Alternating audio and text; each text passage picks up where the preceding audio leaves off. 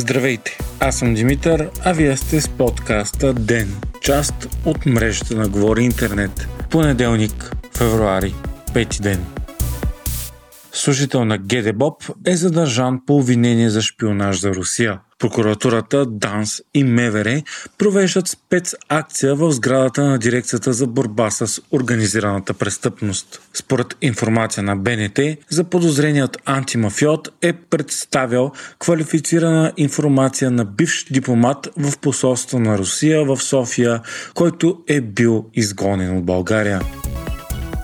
Влиятелното списание The Economist пише, че съществува съществен риск действието на Шенгенското споразумение за всички граници на България да бъде отложено за след 2025 година. Според медията обаче София има солиден аргумент пред Австрия, за да избегне този сценарий. Става въпрос за енергийната сигурност на Виена. От списанието припомнят как в София отмениха транзитната такса за руски природен газ два месеца след въвеждането й. Не само заради Унгария, но защото и Австрия продължава да е зависима от този източник. Тази зависимост от руски газ, който преминава през България обаче, само ще се засилва през настоящата година. Смята се, че и ако Украина се откаже от нов транзитен договор, каквато заявка дава, България ще стане единствената альтернатива на Австрия за внос на руски газ.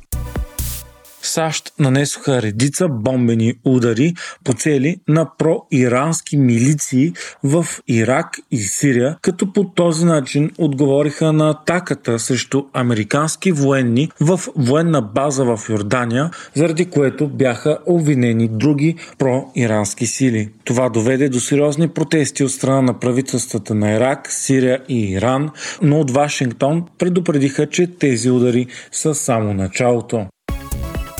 Джо Байден спечели уверено с над 90% първичните избори на Демократическата партия в Южна Каролина. При демократите тези избори се смятат за проформа, тъй като традиционно бива подкрепен действащият президент на партията за втори мандат.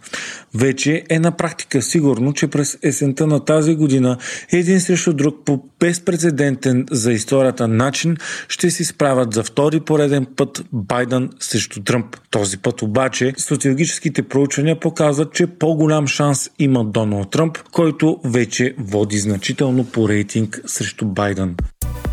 Сенатът на САЩ обяви подкрепена и от двете партии сделка за пакет, включваща военна помощ за Украина и Израел на стойност 118 милиарда долара, която трябва да бъде гласувана тази седмица. Тези помощи са блокирани от месеци заради републиканците. Те настояват помощта към Украина и Израел да бъде обвързана с охраната по границите на САЩ, особено за границата с Мексико, заради усилената приток на мигранти от там.